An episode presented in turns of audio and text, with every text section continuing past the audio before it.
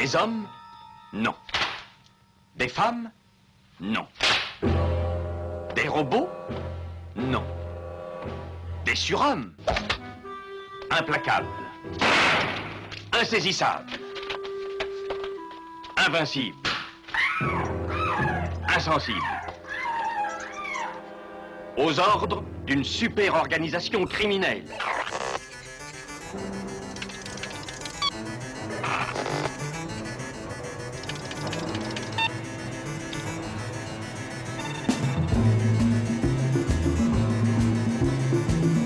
Impossible Rien n'est impossible pour... Culture prohibée.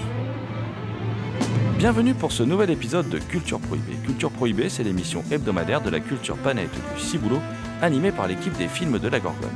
Sur le site des films de la Gorgone, www.lesfilmsdelagorgone.fr, vous pouvez télécharger nos précédentes émissions déjà diffusées sur cette antenne. Culture Prohibée, c'est aussi un profil Facebook et un blog, culture-prohibée.blogspot.fr.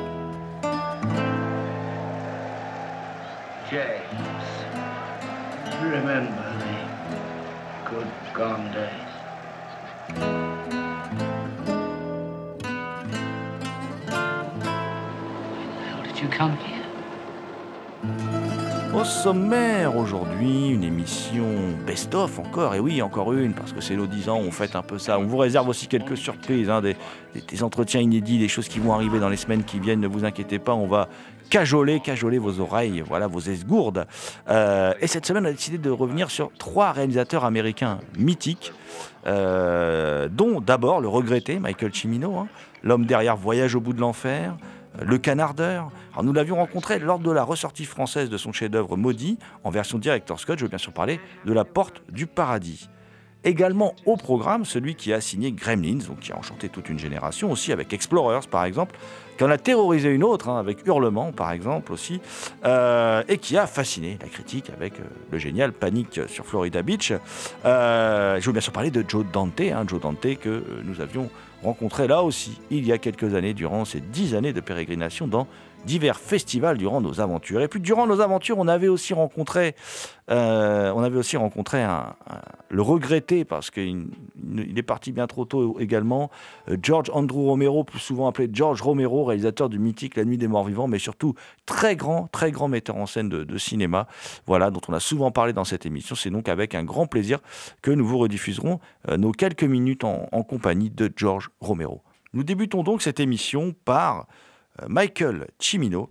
Euh, Michael Cimino, donc le réalisateur du mythique La Porte du Paradis, hein, le film qui a quand même soi-disant coulé un studio, hein, voilà, la United Artists, euh, mais qui est aussi un, un putain de chef-d'œuvre, voilà, soyons grossiers euh, pour une fois. Et euh, donc, on, ben, on vous propose tout de suite d'écouter Michael Cimino, puisque nous l'avions rencontré euh, lors de la ressortie, enfin de la sortie en fait du Director's Cut il y a quelques années en salle en France de La Porte du Paradis. Donc tout de suite Michael Cimino au micro de Culture. It has been called the most controversial motion picture of its time. It is the most talked about and written about film of the decade. Now, from the director of The Deer Hunter, United Artists presents Michael Cimino's Heaven's Gate. The story of Jim Averill. He was born into the world of the rich and powerful, but his heart and dreams were with the people. Heaven's Gate. The story of a man's love for a woman, for a people, for a land, for a spirit that would never die. Chris Christopherson in Michael Cimino's Heaven's Gate. when people uh, who come from this class, this aristocratic class, and they have a great deal of money, Ce sont des gens qui viennent de l'aristocratie, qui ont énormément d'argent. they come from a privileged background, and they fail, April fails, they retreat to their money. Lorsque les gens qui viennent de l'aristocratie, qui ont énormément d'argent, chutent dans la vie, euh, ils, se, ils, se, ils, se- ils reviennent vers leur argent. They retreat to what they know. Vers- ils reviennent vers ce qu'ils connaissent. They have no other way to go.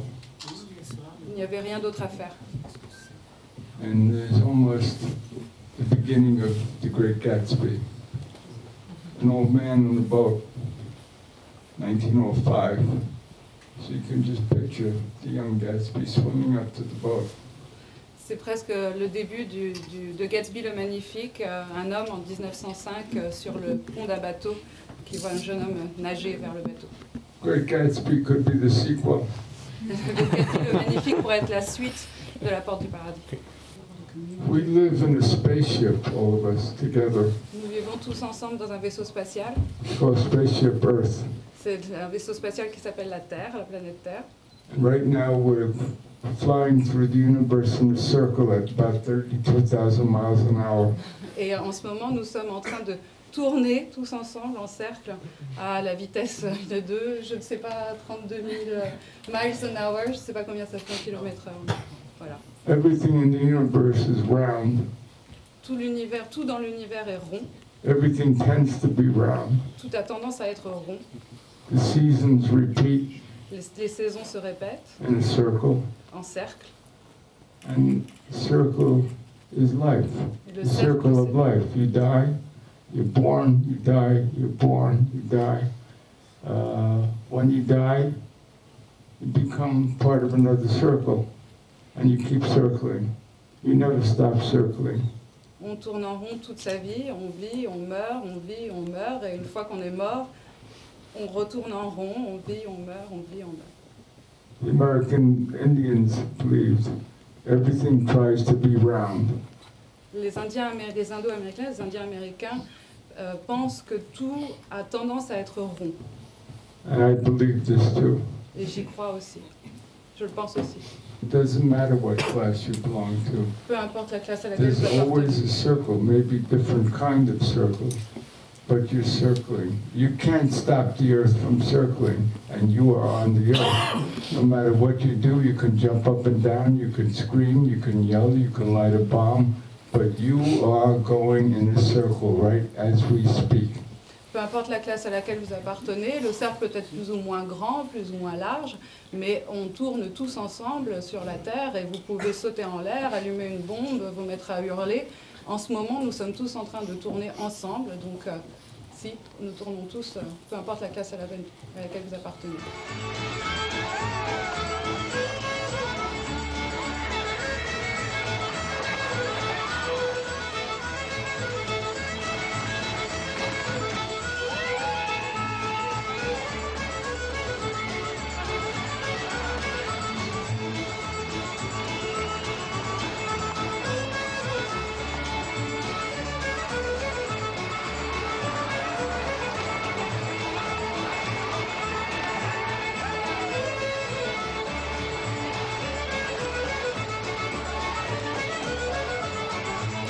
Écoutez Michael Cimino, réalisateur de La Porte du Paradis, au micro de Culture Prohibée.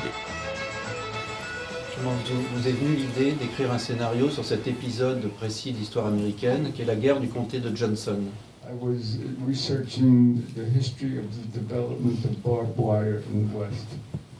Je faisais euh, une, euh, une étude sur le développement. Barbed wire, barbed wire Barbed wire. Ok.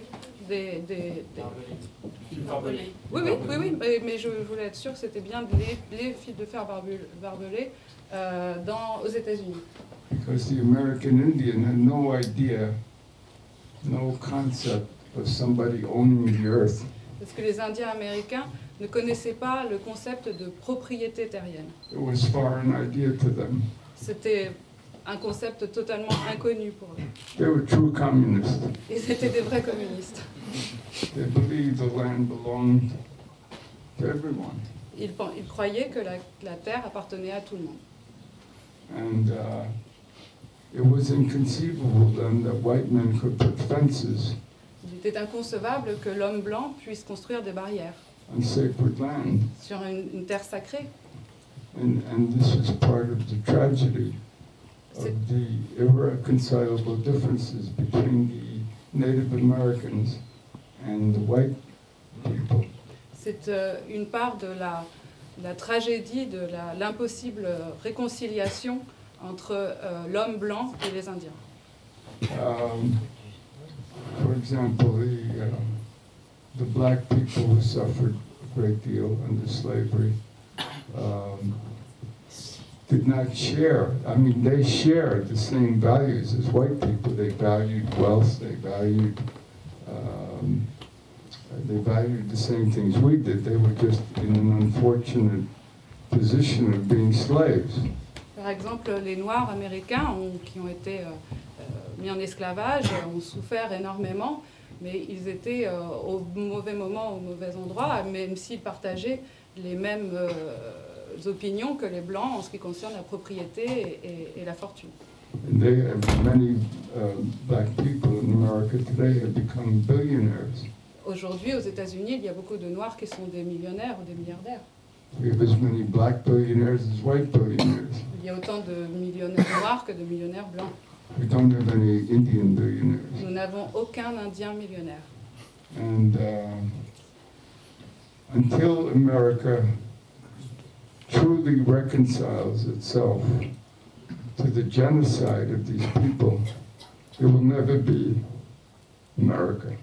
Tant que l'Amérique n'aura pas fait euh, le deuil de ce génocide indien, il n'y aura pas de vraie Amérique. It's inconceivable what we did to these people.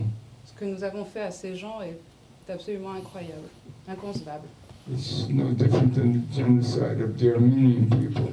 Ce n'est pas différent du génocide arménien. It's no different than the genocide of any people. Ce n'est pas différent de tous les génocides qui ont eu lieu. And uh, one of the things that uh, uh, upsets me the most in the world is young people dying for the ideas of old people.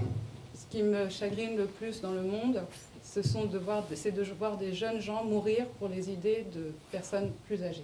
I'm sick and tired of all the history, the endless history of this country, um, using the enthusiasm of youth, the energy of youth, for stupid political purposes to draw lines that delineate countries, and then to have their enthusiasm betrayed by old people.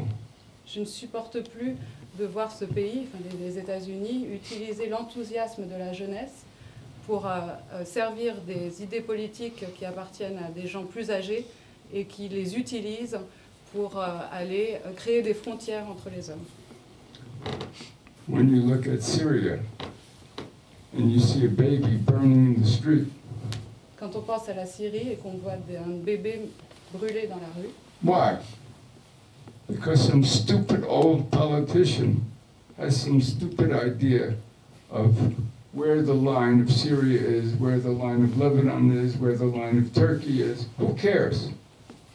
Pourquoi cet enfant brûle-t-il dans la rue? Parce qu'un vieux politicien a une idée euh, idiote concernant euh, la frontière entre la Syrie, le Liban, la Turquie. On s'en fiche. Most of these people are lawyers. La plupart de ces gens sont des avocats. Lawyers are going to kill the world. Les avocats vont tuer le monde. It's not going to be killed by atomic bombs or disease. It's going to be killed by lawyers. Le monde ne va pas être tué par la bombe atomique ou par les maladies, mais par les avocats. And all the politicians in the world, most of them are, including the US president, are lawyers.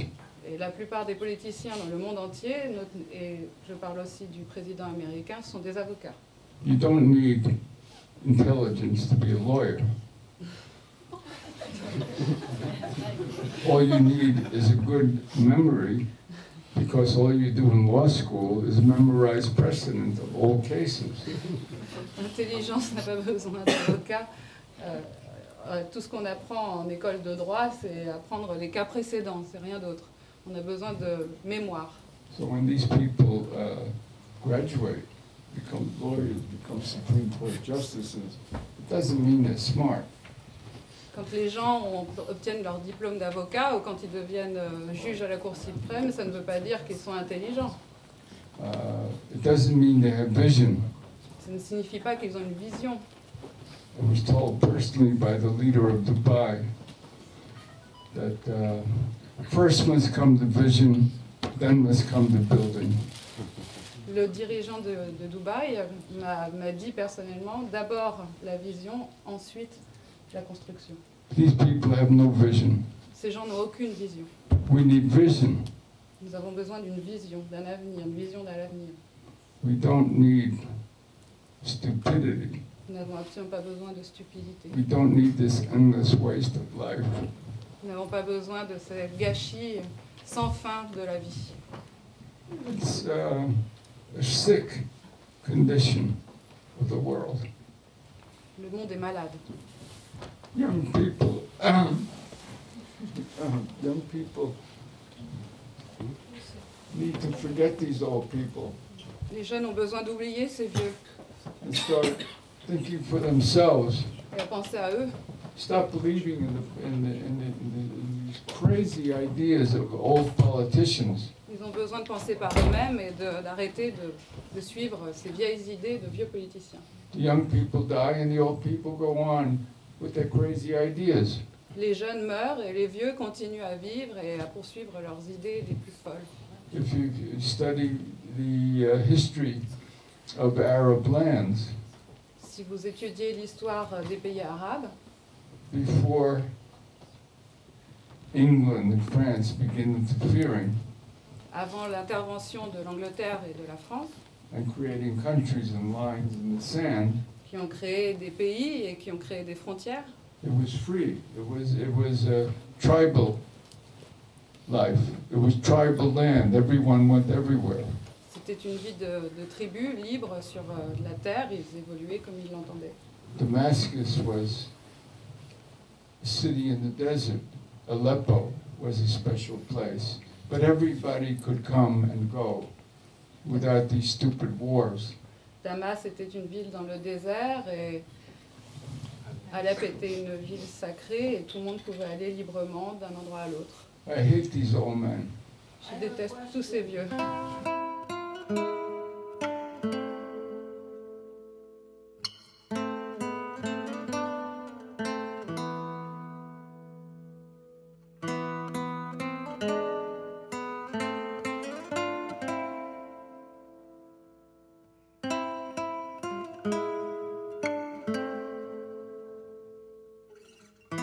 Vous écoutez Michael Cimino, réalisateur de La Porte du Paradis, au micro de Culture Prohibée.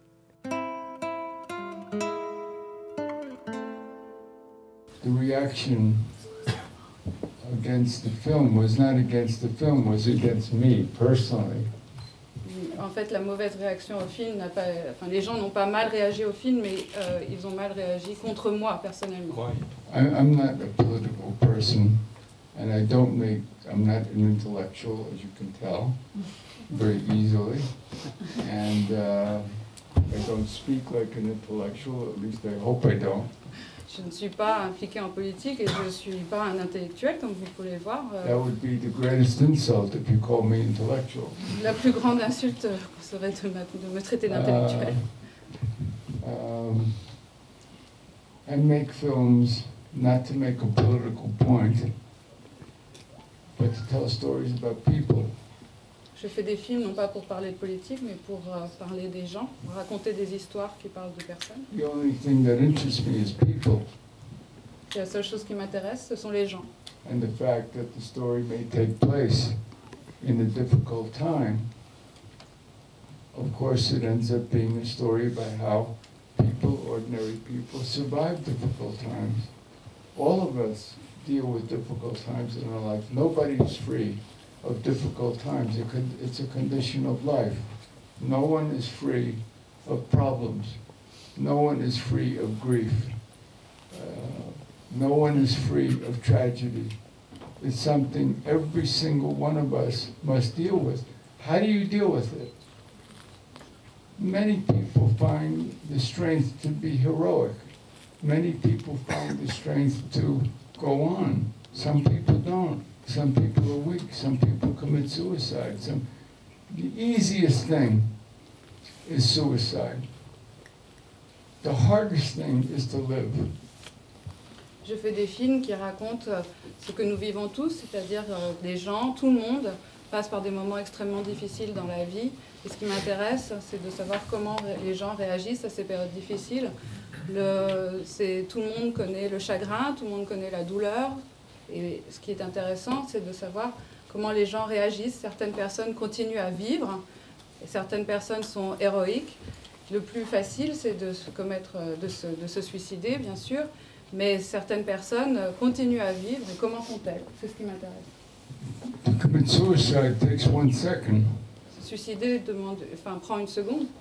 To live means years, decades of difficulty, suffering. Vivre, ça signifie des années, des dizaines d'années de difficultés et de souffrances. It takes much more courage to live than to walk out. Il faut beaucoup plus de courage pour vivre que, pour se, que se suicider. And, and no one in Hollywood has ever had the courage to make a movie about the Japanese concentration camp in America, American Japanese. Personne aux États-Unis n'a jamais eu, à Hollywood, n'a jamais eu le courage de faire un film sur les camps de concentration japonais aux États-Unis. I know someone who is very talented director, more, more so than I. I used to envy his talent. He grew up as a child in one of those camps, and the American soldiers used to fire bullets at them above their head uh, and make a joke of it. But the story remains untold. Je connais un réalisateur euh, qui est euh, quelqu'un d'encore plus talentueux que moi et qui a grandi dans un de ces camps et il m'a raconté que les soldats américains s'amusaient à tirer au-dessus de leur tête parce que ça les amusait beaucoup et personne n'a jamais raconté euh, cette histoire. I, I never stopped working because primarily because I'm a writer. I keep writing. Je n'ai jamais arrêté de travailler, d'abord parce que je suis un auteur et que j'écris tout le temps. I made several films after the, after Heaven's Gate, which had many difficulties. J'ai fait quelques films après La Porte du Paradis, qui, comme vous le savez, a eu quelques difficultés. But when you're made to do something, you do it till you die. Mais quand on est fait pour quelque chose, on le fait jusqu'à sa mort. There's no stopping. On ne s'arrête jamais. How do you stop? Comment est-ce qu'on s'arrête? How do you stop? Tell me how to stop? Dites-moi comment? How to stop being a filmmaker, how to stop directing, how to stop telling stories? How do you stop? Do you press a button? Est-ce qu'il suffit d'appuyer sur un bouton? Comment on fait quand on est réalisateur pour arrêter de faire des films et raconter des histoires? Juste ce que vous avez ressenti au moment de la restauration du film, euh, de vous replonger après tant d'années aussi profondément dans le film, plan par plan, parce que je crois que vous avez supervisé l'étalonnage. Et quelles étaient vos émotions et, et à quoi vous avez pensé It wasn't so much a restoration as I like to call it reconstruction, Pour moi, ce n'est pas une restauration, c'est une reconstruction. because since the movie was made, there's been the advent of the digital digital revolution. Puisque depuis, depuis So there 1970, was il y a eu la révolution film numérique. Mais par exemple, il y a des couleurs qui ont un peu changé, comme euh, il me semble que les, le rose des fleurs n'était pas aussi. euh, Oh, ou même la couleur du ciel. hein. there are many, many changes that are subtle, which hopefully you don't even notice Il y a eu beaucoup de changements et certains, j'espère, vous n'avez pas remarqué. dans le montage, dans les couleurs, dans le son. uh, we worked very hard. It took over five months. Nous avons travaillé euh, très dur, ça a pris plus de cinq mois.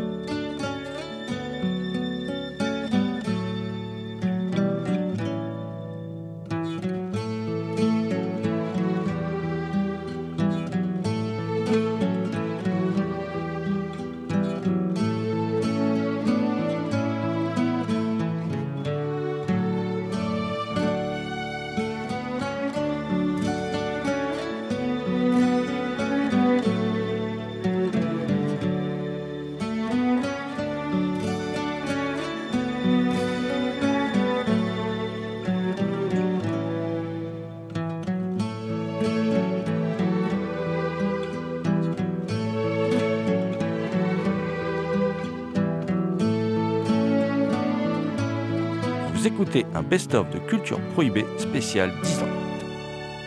Continuons avec un petit entretien carrière pour un, réalisateur là aussi mythique, alors différent évidemment de, différent de, de, Michael Cimino, euh, et qui travaille toujours d'ailleurs, qui travaille toujours sur son prochain film qu'on a hâte de voir. D'ailleurs, euh, on, est assez pressé de voir ça.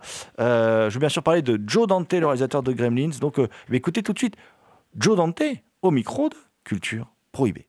Joe Dante, pourquoi êtes-vous devenu réalisateur? Quel a été le déclic? Pourquoi je suis devenu réalisateur? Je n'en sais rien. Je voulais être dessinateur, illustrateur. Mais j'étais aussi un grand fan de cinéma. Je passais la plupart de mon temps à dessiner.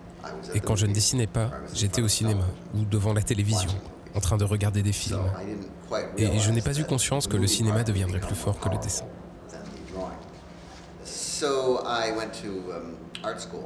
Donc, je suis allé en école d'art pour devenir dessinateur. Et on m'a dit que les dessins animés n'étaient pas une discipline.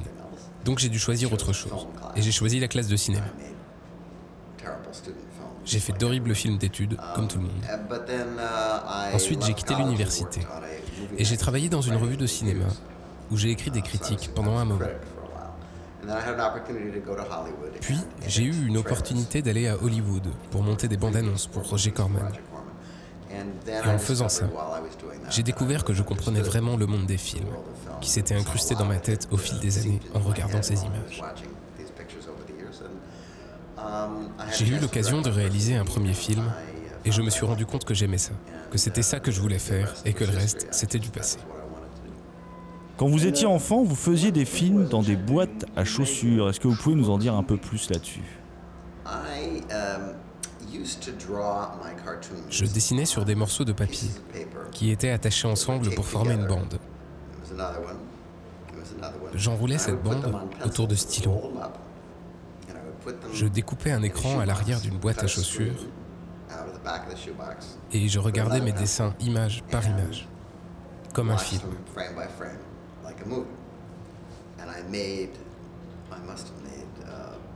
J'ai dû faire environ 25 de ces films, dont quelques-uns ont survécu jusqu'à aujourd'hui.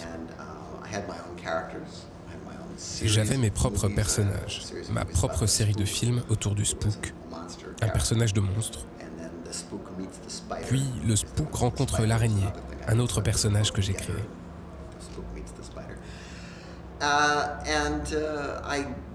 J'ai aussi fait mes versions de films que j'avais vus. J'ai copié des éléments de la plupart des films d'horreur classiques des années 30 et 40. La plupart de ces dessins sont perdus, mais il m'en reste quelques-uns.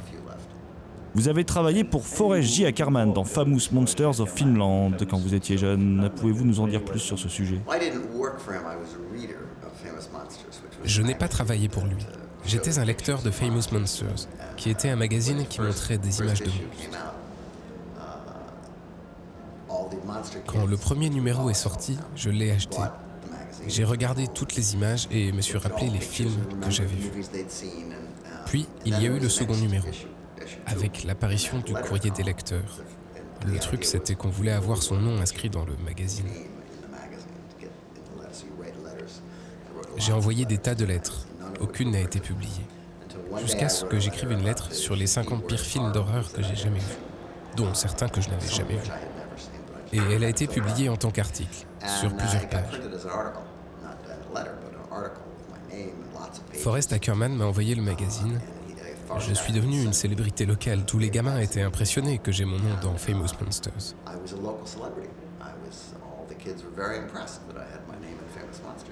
Le véritable intérêt du magazine était de réunir des jeunes qui étaient plutôt des nerds, un peu isolés, et de leur faire réaliser qu'il y avait d'autres personnes comme eux, qu'il y avait une communauté de gens qui aimaient ces films.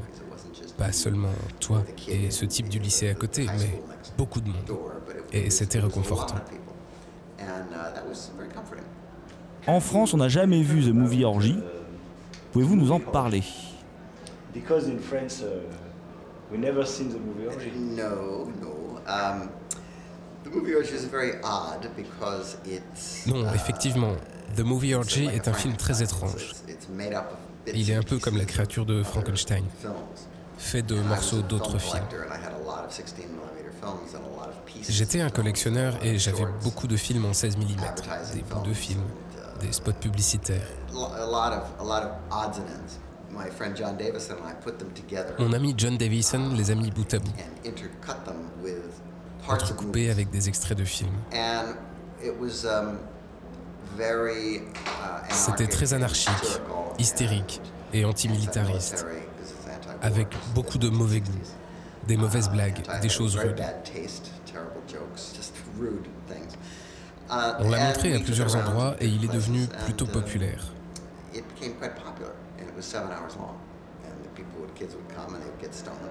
Ça durait 7 heures. Les gens venaient, buvaient des bières, regardaient un peu, puis partaient, revenaient. C'était une expérience collective.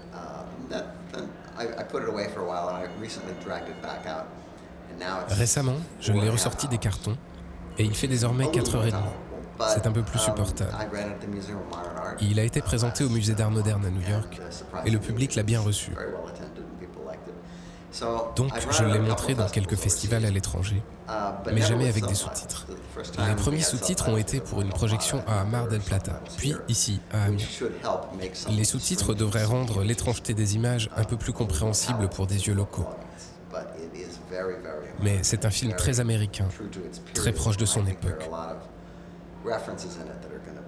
Je pense qu'il y a beaucoup de références qui sont difficiles à comprendre pour un non-américain. Mais c'est très informatif sur mon travail. J'ai pas mal pioché dedans, des plans, des dialogues qu'on retrouve dans mes films.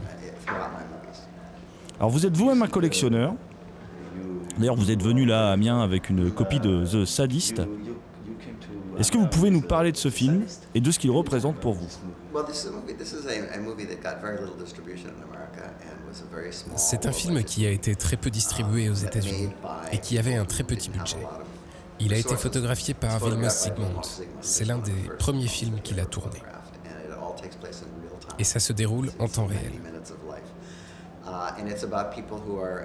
Ça parle de gens qui sont séquestrés par un fou dans une case de voiture. C'est basé sur la même histoire que Badlands.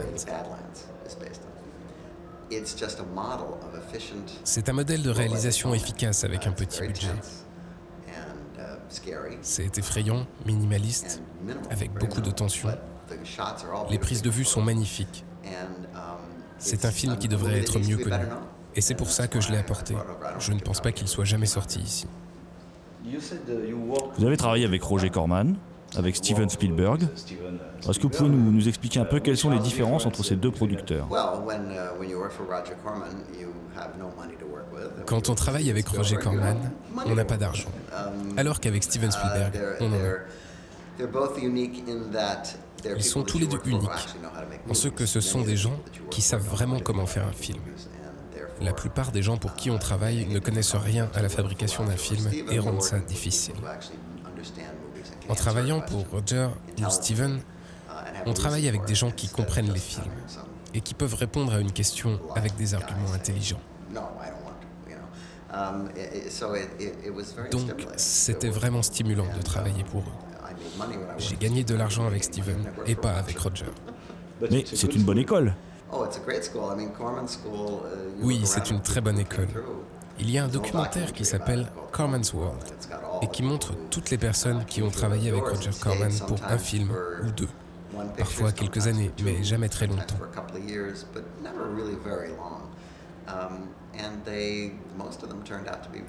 La plupart se sont révélés des réalisateurs très intéressants, sans compter les chefs opérateurs, les monteurs et toutes les personnes dans l'ombre. Si Roger Corman n'avait pas existé, l'industrie du cinéma serait complètement différente. Ah, vous êtes très fidèle à vos amis. J'aime utiliser les gens encore et encore. Ça devient une famille quand on a fait suffisamment de films et qu'on commence à travailler avec des gens qu'on aime, on a envie de les emmener sur le film suivant. Très souvent, on peut utiliser le même chef-op, le même monteur, le même compositeur. D'ailleurs, j'ai travaillé avec Jerry Goldsmith sur presque tous mes films. Et les acteurs reviennent constamment dans mes films. On trouve des acteurs qu'on aime et il faut devenir ami ou bien dire voilà quelqu'un qui peut me donner ce dont j'ai besoin. En conséquence, il n'y a pas besoin de les diriger. Ils savent déjà ce que vous voulez. C'est très efficace. Et en plus, c'est amusant de voir ses amis jouer. D'ailleurs, tous vos fans attendent Dick Miller dans chacun de vos films. Dick Miller est devenu mon talisman. Dans chaque script que j'ai lu, j'essayais de lui trouver un rôle. Ce n'était pas indispensable pour que je fasse le film, mais en général, j'arrivais à lui trouver quelque chose. Alors dans vos films, on peut constater que la télévision occupe une place importante. Pouvez-vous nous en dire plus là-dessus?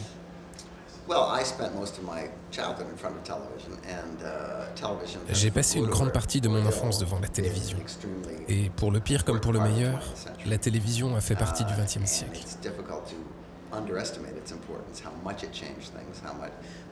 C'est difficile de sous-estimer à quel point elle a changé les choses.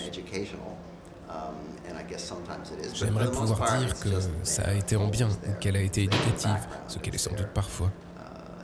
Mais globalement, elle est là, en arrière-plan, dans l'inconscient de chacun. Donc, elle a toujours été dans mes films, car on fait des films autour de soi-même ou de son enfance.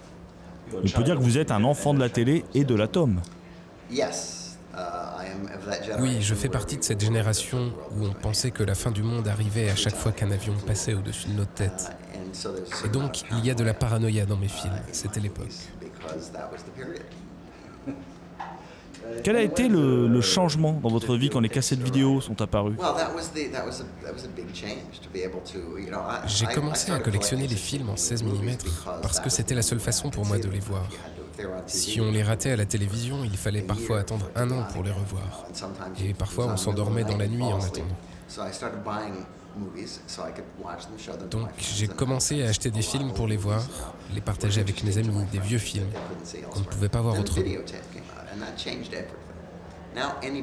Puis la cassette vidéo est arrivée et ça a tout changé. Désormais, tout le monde pouvait avoir des films. Acheter une pellicule coûtait entre 50 et 2000 dollars. Il fallait un projecteur, une pièce sombre, rembobinée, nettoyée. Les cassettes, c'était simple. Et tout le monde avait accès à tous les films qu'il voulait. Et ça a été un changement radical. Ensuite, il y a eu les laserdiscs, puis les DVD. Et maintenant, les DVD disparaissent au profit du streaming, dans le cloud. Il y a plus de films disponibles maintenant, accessibles facilement. Le problème, c'est qu'il y a tellement de films et si peu de gens sachant quel film voir, parce qu'ils ne connaissent rien des films avant 1990. Il faut des gens pour les orienter. C'est pourquoi j'ai lancé mon site web, Trailers from Hell, où il y a plein de bandes annonces de vieux films avec des commentaires des réalisateurs.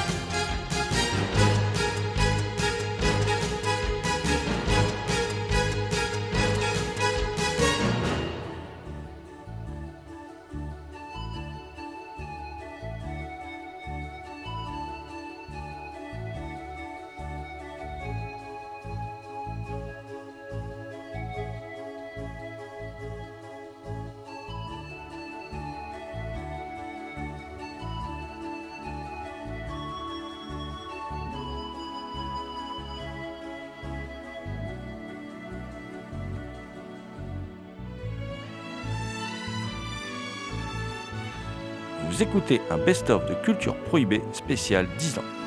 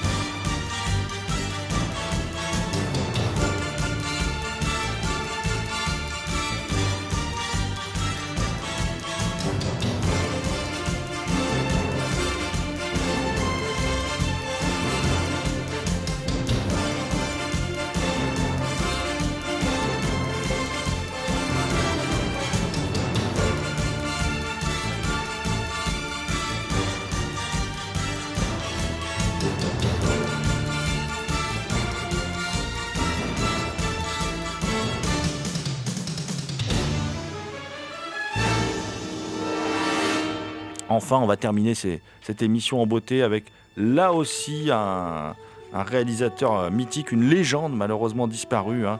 Il a révolutionné le film d'horreur en 1968 avec La Nuit des Morts Vivants. Je veux bien sûr parler de George Andrew Romero. Donc tout de suite, petit entretien, carrière également d'ailleurs, avec George Andrew Romero. Martin est, je crois, le film de votre filmographie que vous aimez le plus. Pour quelle raison? You know, it's very hard to say. I'm not sure that it's my best work, but I was able to do exactly what I wanted to do. Uh, the cast and crew totaled 14 people. John Amplis, the actor, was actually helping to carry equipment. Uh, we were, you know, we were just a little brotherhood. Hours didn't matter, so we could work as long as, and everyone was just dedicated to the project. C'est Yeah. difficile euh, à dire, euh, c'est vrai, mais je ne suis pas sûre que c'est mon meilleur film. Euh, J'aime beaucoup ce film parce que je pouvais faire ce que je voulais faire. On était en total l'équipe de film, y compris les acteurs, que 14 personnes, et tout le monde a fait un peu de tout, et il y a une espèce d'esprit de camaraderie sur le plateau et pendant qu'on faisait le film. And, and you know, I'll, I'll, I should slow up so that you can do that easier. But um, what what happened? We were able, we worked all kinds of hours, and I was able to make every shot that I wanted to make. On a travaillé, il n'y avait pas des horaires pour nous, on a travaillé constamment et je pouvais faire euh, toutes les prises de vue que je voulais faire. So that's really uh, it, to me, it's the closest I've ever come to from what was on the page to what was on the screen? Euh, dans toute ma carrière, c'est le plus proche que, que je suis. C'était le, le plus facile pour moi, c'était le plus proche de transférer ce qui était sur la page sur t'a l'écran l'écran, à la fin. Night of the Living Dead sous-tend une catastrophe écologique et sanitaire associée à la description d'une société gangrénée par la violence. Euh, Dawn of the Dead euh, critique la société de consommation. Vos films restent euh, très actuels. Euh, Est-ce que quand vous les avez conçus, vous pensez qu'ils franchiraient ainsi les années en étant toujours... euh, No. uh, uh, I don't know. I, I never thought that I would make another one. I- After Night, after Night of Living Dead, I thought that was it. Je- après euh, La Nuit des Morts Vivants, je n'ai pas pensé que j'allais faire un autre film. Je me suis dit, bah, c'est fini. Yeah. And it actually made some money before we, we, we lost the copyright on it, but that's another story.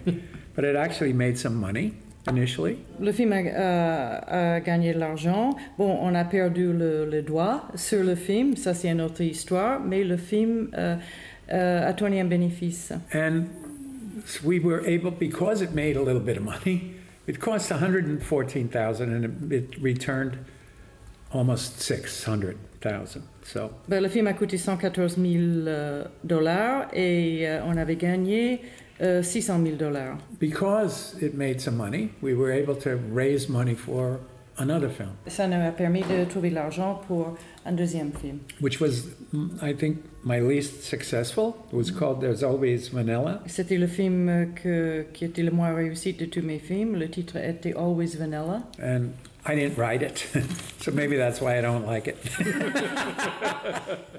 and I was working on my third film before Night of the Living Dead became uh, uh, created uh, a splash. Actually, here, Cahiers du Cinema wrote a big article about that film, and uh, it it came back from the dead. Euh, J'étais en train de travailler sur un troisième film, même avant le grande réussite de La, Nuit des Morts Vivants. Euh, Cahiers de cinéma a écrit un article sur ce film qui a un peu ressuscité ce film. So then I said, I can't. Then people started to call and say, "We want another one," and uh, I said, "No, no, I, I, I, I need to have an idea." Et après, les gens commençaient à me téléphoner en disant Bon, euh, faisons-nous un autre film, euh, faisez-vous un autre film pour nous, faisez-nous un autre film pour lui. Et moi, j'ai répondu Non, euh, j'ai besoin d'une idée. And I, it wasn't until, I don't know, 10 years, well, it was 10 years between the films, I think. Il y avait 10 ans entre les films.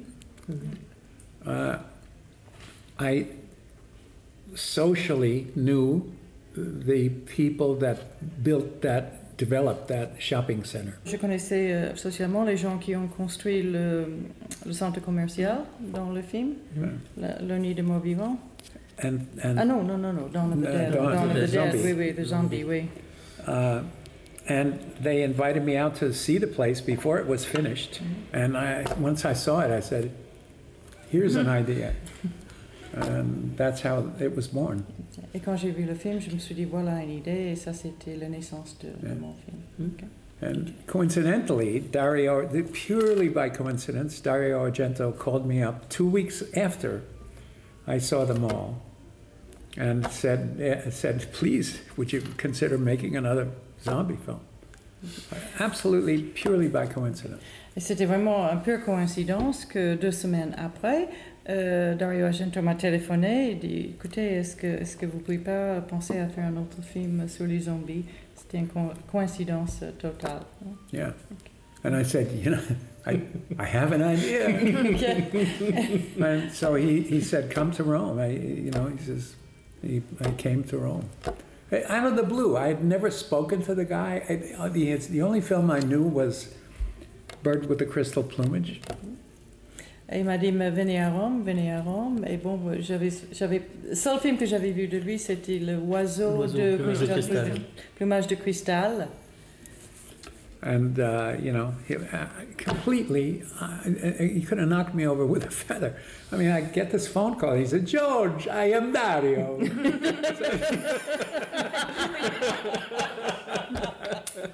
anyway, that's it. He flew me to Rome, and I wrote the script in Rome and came back and made it. Ok, alors euh, c'est ça, il a fait pour que je vienne à Rome et euh, j'ai, j'ai écrit le, le scénario à Rome et voilà. Now, the original question was not that. It was, it was, uh, did I think they would, they would uh, survive the Last test? through time, did, did, you, did you think they would last through time? Yeah, I never thought of it that way. Obviously, the first one I thought was just once I got the idea.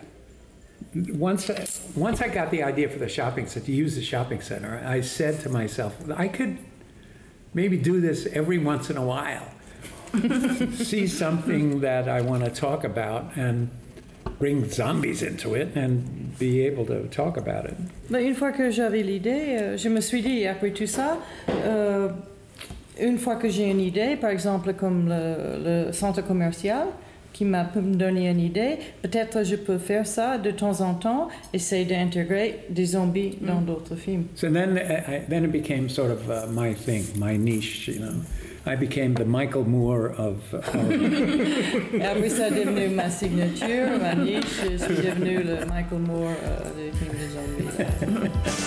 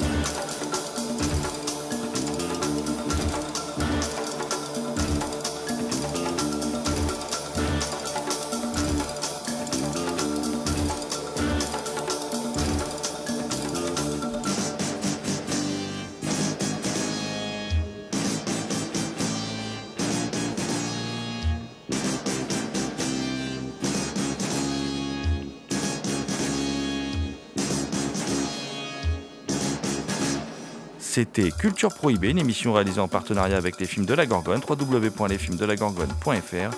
Toutes les réponses à vos questions sont sur le profil Facebook et le blog de l'émission culture-prohibée.blogspot.fr. Culture Prohibée était une émission préparée et animée par votre serviteur Jérôme Potier, dit La Gorgone, assisté pour la programmation musicale d'Alexis, dit Admiral Lee. Et puis à la technique, je veux bien sûr parler de Léo Magnin, The Last But Not The Least. salut les gens, à la prochaine